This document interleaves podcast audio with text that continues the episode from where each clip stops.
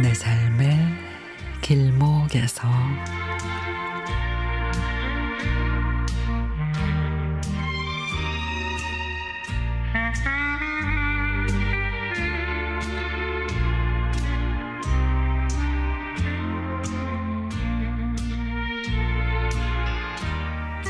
코로나 사태가 진정되면서 그동안 움츠렸던 해외 여행이 활성화되고 공항이 예전처럼 붐빈다는 뉴스가 연일 나오면서 저도 가슴이 설레고 있습니다.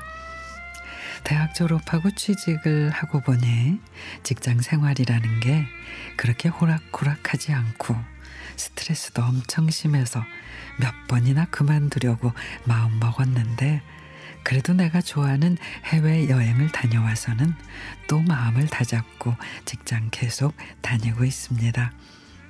사실 해외 여행은 학창 시절부터 저의 꿈이었습니다.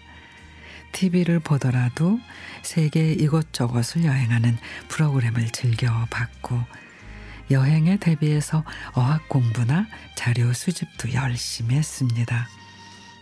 제가 대학 다닐 때 누구는 해외 연수를 누구는 방학에 가족과 해외 여행을 간다고 하는 친구들이 있어도 나는 갈 형편이 안 됐고 여행 갔다 온 친구들이 모여서 여행 후기를 이야기할 때는 나는 외톨이가 된 기분이었고 우울하기까지 했습니다.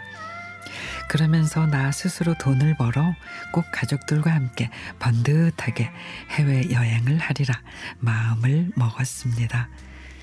취직하고 친구들하고 단기간으로 이런저런 나라를 다녀왔으나 가족들과 함께 한다는 생각은 까맣게 잊고 있었죠. 그러던 어느 날 문득 생각해 보니 그동안 나만 생각하고 가족들을 너무 소홀히 한 거 아닌가 하는 생각이 들었습니다. 2014년은 부모님 결혼 30주년이 되는 해였습니다.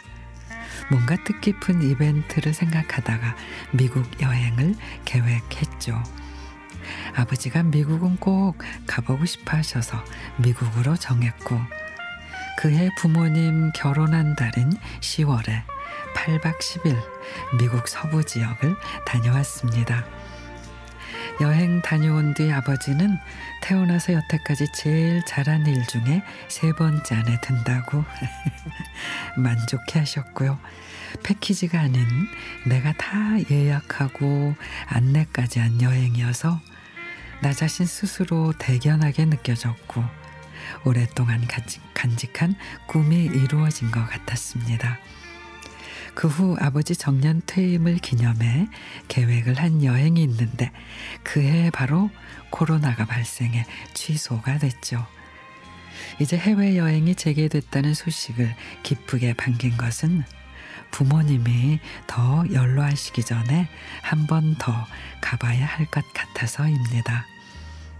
나는 오늘도 다음 해외 여행을 꿈꾸고 있답니다.